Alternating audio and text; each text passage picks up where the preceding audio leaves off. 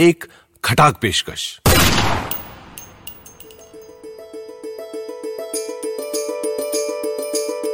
यशवंत व्यास के लिखी कवि की मनोहर कहानियाँ। को पावर्ड बाय बीमा गराज सुना रहे हैं विजय कृष्णाचार्य किस्सा नंबर चार।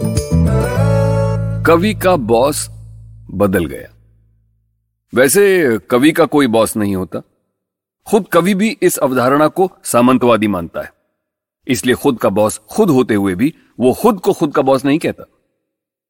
भौतिक दृष्टि से जहाँ उसकी नौकरी है, वहाँ उसका बॉस भी है। दार्शनिक दृष्टि से कवि तो कभी नौकरी करता ही नहीं। बस ये व्यवस्था का संताप है जिसे वो सह रहा है। भौतिक दृष्टि से वो तनख्वाह भी लेता है। दार्शनिक दृष्टि से वो यहाँ व्यवस्था बदलने के लिए प्रकट हुआ है। इसलिए तनख्वाह तो स्वयं उसी की श्रम शक्ति की खुरचन मात्र है।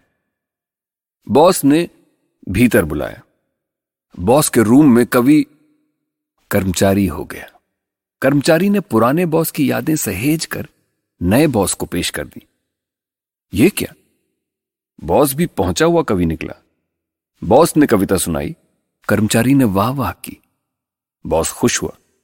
कर्मचारी बाहर आ गया और बाहर आते ही फिर कवि हो गया। कवि ने सारी फाइलें रोक दी। कवि अब बदले हुए रेट पर फ़ाइल निपटाता है।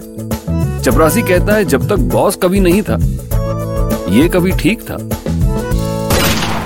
खटाक पॉडकास्ट को powered by Bima garage. Download करें बीमा गराज की हॉबनॉब ऐप और घर बैठे पाएँ अपने क्लेम्स की सारी झंझटों से छुटकारा। बीमा गराज के साथ अब आसान है।